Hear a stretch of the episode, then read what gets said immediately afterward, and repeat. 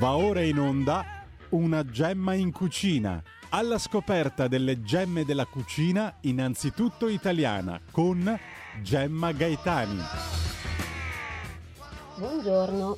Vi ricordate il tradizionalista assoluto di sabato scorso, quello che avrebbe grosse difficoltà se volesse vivere come se l'evoluzione globalista degli ultimi decenni non ci fosse stata e volesse mangiare secondo la tradizione di un secolo fa? Ricordiamoci che tradizione vuol dire anche che mangio ciò che ho vicino, a parte i casi in cui importo ciò che non ho, per esempio le banane o il caffè. Ecco, c'è un luogo eh, particolare del supermercato di fronte al quale il nostro tradizionalista assoluto dovrebbe veramente digiunare. È lo scaffale del tonno sott'olio, la nostra gemma della settimana, un modo per conservare i nostri tonni che è sempre stato molto diffuso presso le nostre coste.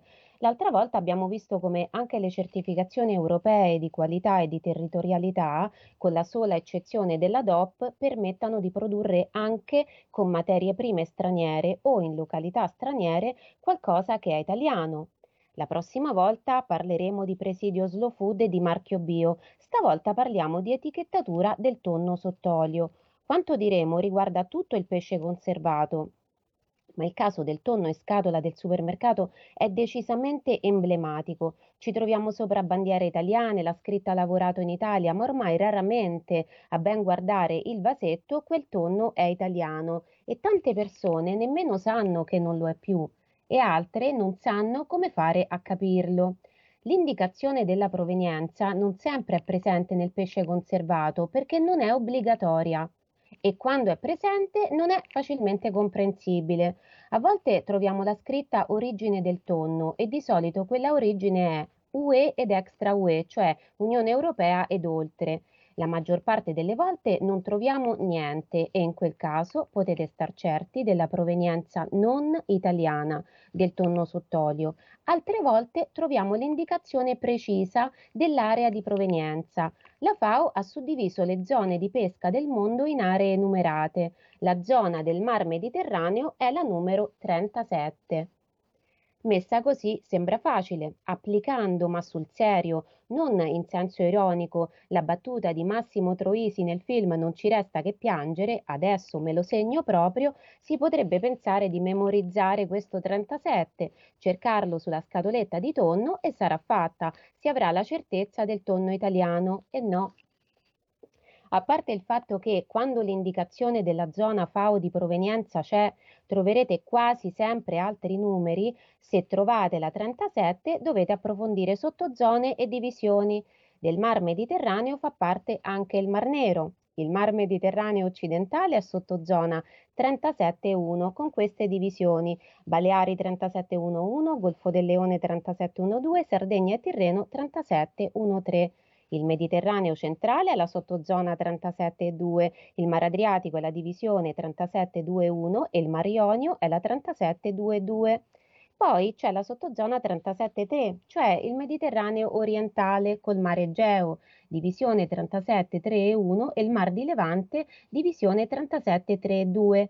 Insomma, perché un pesce sia italiano deve appartenere alle sottozone FAO 37 e 1 o 37 e 2. Con la 37 e 3 siamo già altrove. Andiamo con la sigla Food Art e il Food Art della settimana. Prego regia. Food Art.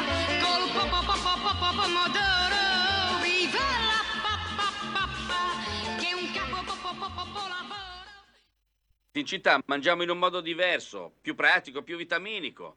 Anzi, adesso ti devo salutare perché vado a preparare il pranzo. Ciao, ciao.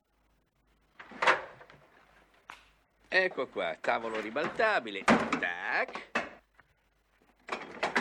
Sedia rotante. Tac. Posto per commensali che non ci sono. Tac. Tovaglia metro. Tac, tac. Tac, tac. Piatto fabriano. Tovagliolo extra strong, bicchiere di plastica. Tac. Vino cartonato. Tac. Spaghetti pronto uso.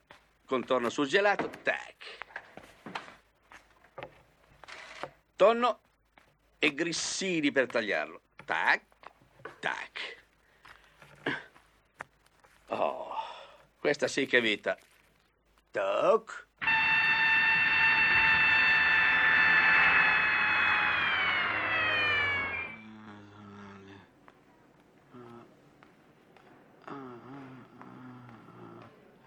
Qui. Uh. Artemio! Sono qui. Che ti è successo? Intossicazione. Gli hanno fatto pure la lavanda gastrica. Ma lei chi è? Eh, Non c'era posto e ci hanno abbinati. Sono contento che sei venuto a trovarmi. Come faccio? Straordinario che è nel cuore di tantissimi, il ragazzo di campagna, il protagonista Artemio, abituato alla cucina tradizionale e genuina di campagna, mangia cittadino, tonno e scatole e grissini e finisce intossicato all'ospedale. Noi non finiamo all'ospedale mangiando tonno non italiano, però resta che fra un po' per trovare del tonno sott'olio italiano dovremo andare a chi l'ha visto. Il tonno sott'olio che troviamo nei normali supermercati proviene dall'Oceano Pacifico, Indiano e Atlantico. Numeri FAO 71, 77, 81, 87, 51, 57, 61 con relative sottozone e divisioni. Ormai è la regola. E trovate sensato che pur essendo l'Italia circondata da coste, un italiano per trovare una confezione di tonno dichiaratamente pescato o allevato in acque marine italiane debba andare al foodie market, cioè al supermercato più raffinato e di conseguenza più costoso? E chi non può spendere di più? In altre occasioni ci siamo domandati se fosse giusto il determinismo alimentare del chilometro zero.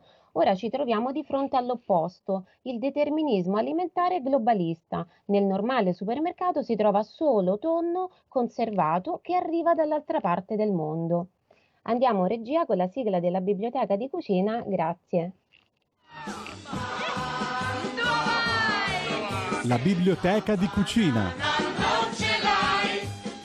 Ecco, il libro di questa settimana è Flavor di Yotam Ottolenghi, cuoco di origine italo-israeliana che incanta i londinesi con succulente ricette che mescolano tradizioni italiane e medio orientali, ma non soltanto. Questo è il suo ultimo ricettario, appena uscito in libreria. Ottolenghi non è vegetariano, ma ama molto le verdure. Si potrebbe definire un verdurofilo e, come avrebbero fatto i nostri nonni, riempie i piatti con tante tante verdure, accanto a non troppa carne, non troppo pesce.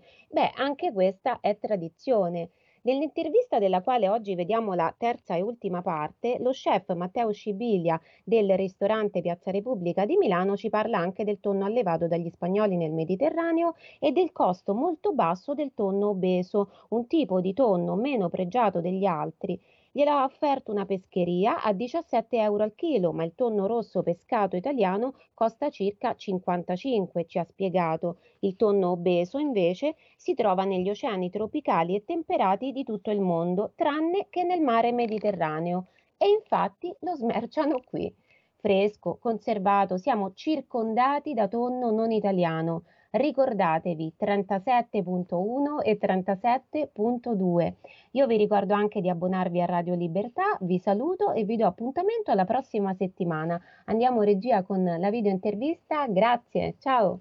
E quindi sotto questo aspetto il, il mio desiderio, il mio percorso professionale e anche umano è quello di riprendere in mano i piatti della tradizione, laddove possibile, come dire, togliergli la pesantezza della tradizione, perché non stiamo parlando di una cucina del freddo, stiamo parlando di una cucina quando qui c'era la neve, sempre quando il freddo, quindi una cucina ipercalorica, cioè Sì. anche la cassola piuttosto che altri piatti, sono piatti importanti da un punto di vista nutritivo, di calorie, no? E quindi in fondo, sai, uno dei dolci che facciamo è comunque sempre la crema di mascarpone, cioè che, che se ti piace te ne mangi a cucchiaiate, però insomma... eh, Non si dovrebbe esagerare. E non si dovrebbe esagerare, no?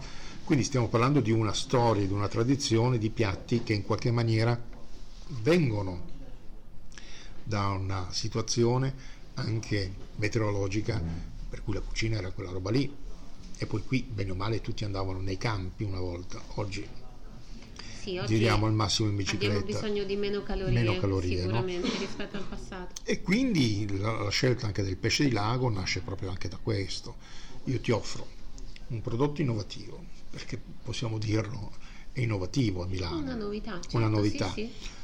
proprio dalla tradizione, per cui alla fine, in qualche maniera, la gente ha la memoria storica da qualche parte nel cervello, dice, sì, una volta, tanti anni fa, sono andato sul lago, ho mangiato il lavarello, no?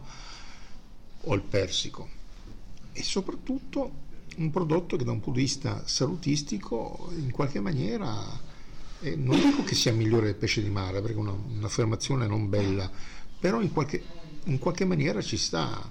Andrebbe reintegrato nell'alimentazione perché poi il problema è che diventiamo noi monotematici, cioè come se il pesce fosse solo di mare, ma non è così. Anche C'è perché questo qui. onestamente oggi eh, io mi permetto di affermare che oggi molto pesce di mare che si mangia è pesce di allevamento.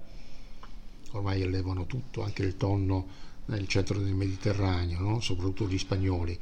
E, e quindi ehm, cos'è? Qual è la differenza? Mentre in realtà il pesce di lago è nel lago vero, cioè non ci sono le vasche, cioè non è che si giri, parti da Lecco, fai tutto il giro, passi da Colico, scendi dall'altro lato arrivi a Como, vedi allevamenti eh, come dire artificiali di pesce di lago, no? Il pesce viene pescato lì, no? Sì, E quindi non c'è. Mentre il pesce di mare spesso, 9 volte su 10, non si dovrebbe fare, ma in realtà è così, è pesce di, di allevamento. Che tra l'altro detto fra noi, anche molto lontani magari Molto dall'Italia. lontani, eh, Io certo. ri- rimango sempre allibita quando guardo magari, ecco per esempio il tonno, eh, è impossibile trovare un tonno italiano al supermercato, No. non si può, No, non si devi può. andare nel foodie market perché al supermercato normale non c'è. E mi chiedo, ma a livello qualitativo quanto deve fare, eh, scusa parola, schifo questo tonno per costare così poco pur arrivando dall'altro lato del mondo? Allora c'è qualcosa naturalmente, che... naturalmente, nomi eccetera non, non servono, però poco tempo fa, prima di Natale, ho- una pescheria qui nel territorio, qui di Porta Venezia, mi ha offerto del tonno, no? Ho detto va bene, mi potrebbe interessare, anche se non era vero, però va bene. Ho detto vabbè, ma quanto costa? Mi ha detto 17 euro al chilo.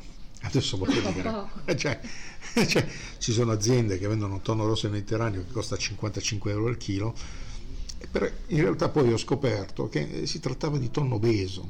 Il tonno beso è un po' il maiale del mare, no? E dic- perché 17 euro al chilo, se tieni conto che quello qualche ricarico per il commerciante ce l'ha aver eh, messo, certo, sì, sì. cioè, eppure lo vendono, capisci? Questa cosa mi, mi lascia veramente esterefatto. C'è anche la questione dello sfruttamento del lavoro quando viene dall'altra parte esatto. del mondo, su questo è inutile che- chiudere gli occhi, quindi appunto far lavorare il pescatore Eh, lombardo Ma no, ma no, ha anche questo ma- senso, vuol dire questo, anche guarda- non sfruttare il pescatore io, asiatico. eh, esatto, brava, no? Secondo Eh, me. perché, sai, eh, noi dobbiamo, eh, la cucina, eh, qualche mio collega, anche più importante di me soprattutto, lo fanno già, cioè io l'altro giorno sono andato a Torino a cercare una carne particolare, un pazzo scatenato, perché per me sono pazzi scatenati a volte questi artigiani, che nelle langhe eh, allevano i vitelli con le nocciole. Il risultato è di una carne fantastica, eccezionale, no? una roba indescrivibile, infatti adesso sto per ordinarla. No? Allora a me questa cosa qui mi fa ancora tremare, cioè nel senso mi emoziona, mi, mi- mi riempie di contentezza quando vedo che ci sono pazzi così, no? E certo, oggi un mio fornitore dice, eh Matteo, meglio che compri la carne americana, no? Gli americani fanno una carne fantastica, sono i migliori del mondo, Texas, Arizona, eccetera. Ma quanti chilometri deve fare quella carne per arrivare qui da noi? Sì, sì, il punto è questo, visto che si parla tanto di sostenibilità, perché è anche Io poi, giusto parlarne. perché, perché poi nessuno dice le cose come stanno, ma i nostri allevatori di bestiame sono in crisi, perché c'è una, come dire, una concorrenza anche di prezzo. D'altro canto io, io lo dico molto apertamente, cioè se noi andiamo al supermercato e compriamo quelle bustine piene di verdure già lavate, già fatte, no? Le compriamo perché sono facili da usare a casa, non devi sporcare il lavandino, sporcare la cucina, le apri e le metti nel piatto, no? Costano poco, ma in realtà non è mica vero, Perché se tu guardi cosa costa al chilo quell'insalata, costa più della carne. Sì, è vero, è vero. Cioè con il risultato che nei supermercati vendono la carne a 15 euro al chilo e la verdura già lavata a 25 euro al chilo. Sì, sì, sì, sì. Però tu ne prendi 200 grammi e non Eh, ci fai eh, caso. costa eh. 3 euro, chi se ne frega, ho risolto un problema, a casa non devo sporcare, non devo lavare niente mm, e quindi la metto lì, ci metto dentro un po' di olio, di aceto e via. No?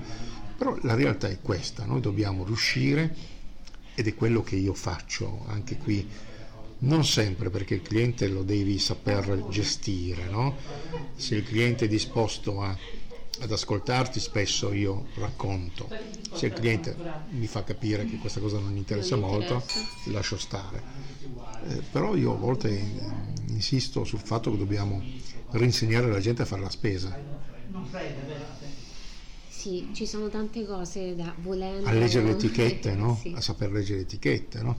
Certo, mia madre, se va al supermercato, dal fruttivendolo e compra che ne so, i limoni con la buccia, scritto in piccolo, buccia non edibile, chi lo vede cosa vuol dire e cosa vuol dire, no? E in realtà questa è una cosa importante, no? Perché se c'è scritto buccia non edibile, vuol dire che quella frutta, quel limone, quell'arancia, quella mela è stata trattata chimicamente.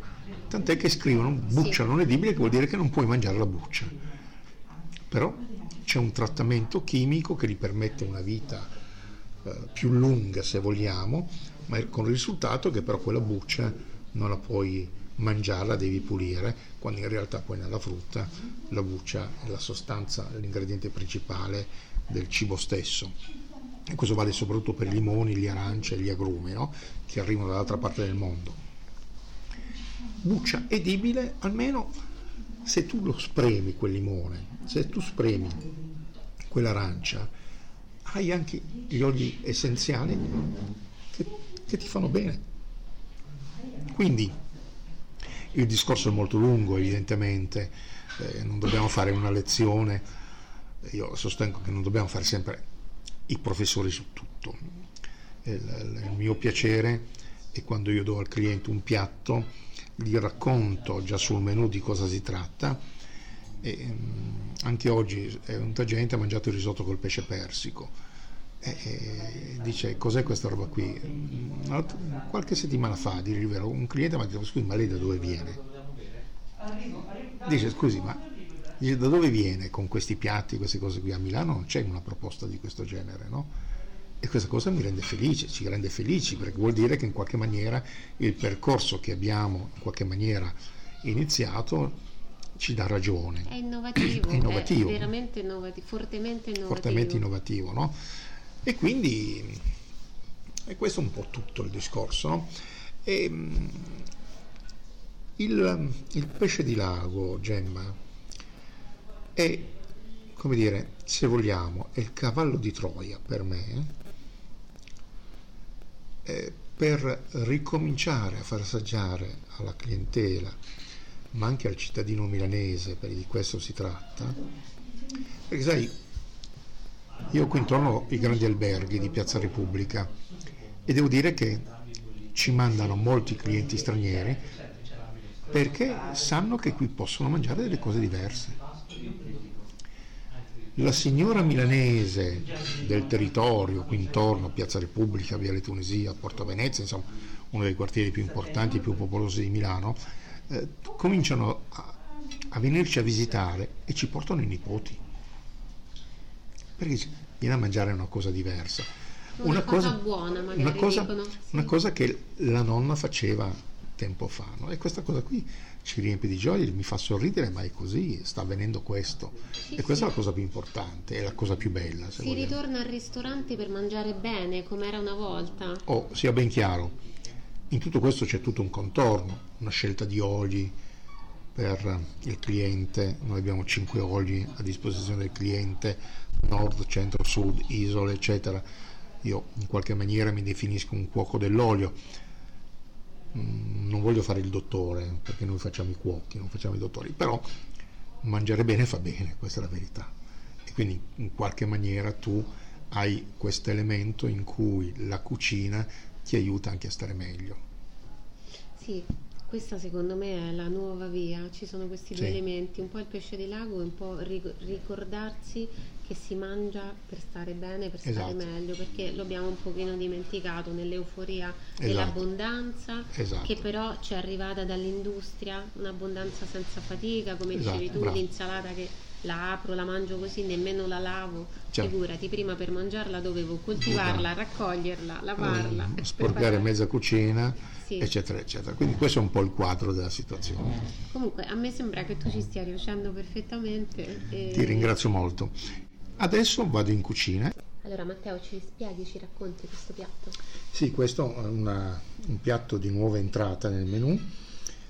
Lo chiamiamo il piatto del lago, in cui in qualche maniera ci sono un po' tutti gli ingredienti di cui abbiamo raccontato prima.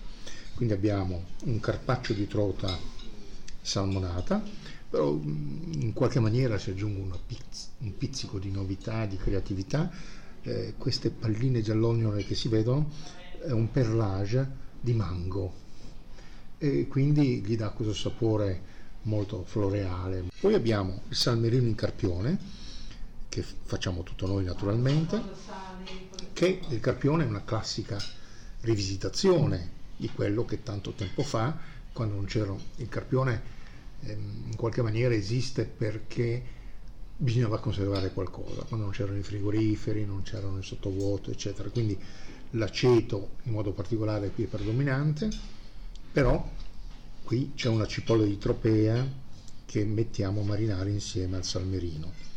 Al centro questo piccolo toast di pane c'è il caviale di trota, ovvero le uova di, di trota, tutto del lago di Como.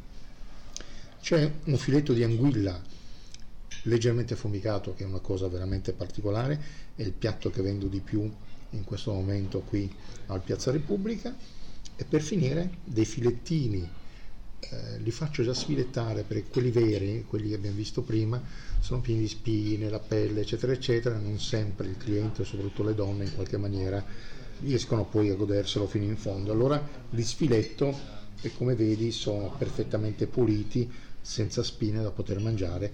Sotto aggiungo, tanto per stare in tema della tradizione, una polenta grigliata, una polenta di storo, che è una delle polente migliori d'Italia, cioè del Trentino. No? Il tutto accompagnato da un buon olio extravergine, in questo caso un po' devo tradire, anche se dovrei mettersi della- dell'olio del lago, ma qui c'è dell'olio siciliano perché mi piace questa roba qui, insomma.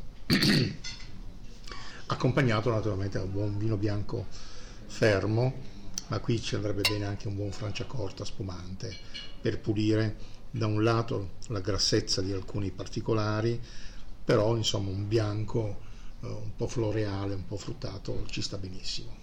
Perfetto. Allora, eccoci con un altro piatto. Questo è? E questo è un po' il mio grande desiderio che ho realizzato.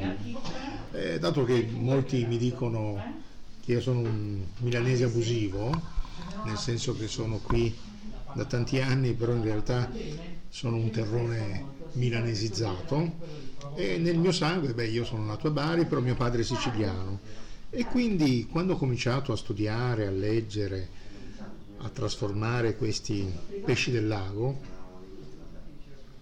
mi è venuto subito in mente un fatto particolare. Queste sono sarde.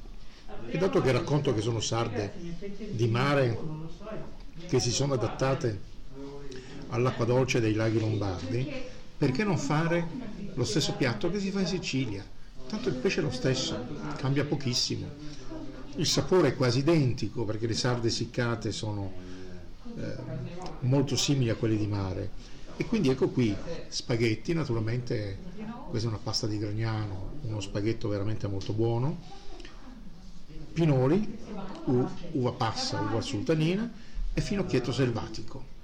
E quindi questa è una cosa veramente che mi piace moltissimo, è un piatto eccezionale, dai sapori agrodolci perché l'uvetta si sposa, va a contrastare il sapore sapido del misoltino, il, il pinolo è dolce comunque e il finocchietto selvatico che gli dà questa aromaticità e questo sapore veramente particolare. Ecco, gli spaghetti alla maniera del lago, con misoltini uva passa, pinoli e finocchietto selvatico. Grazie Matteo. Grazie a voi. Avete ascoltato una gemma in cucina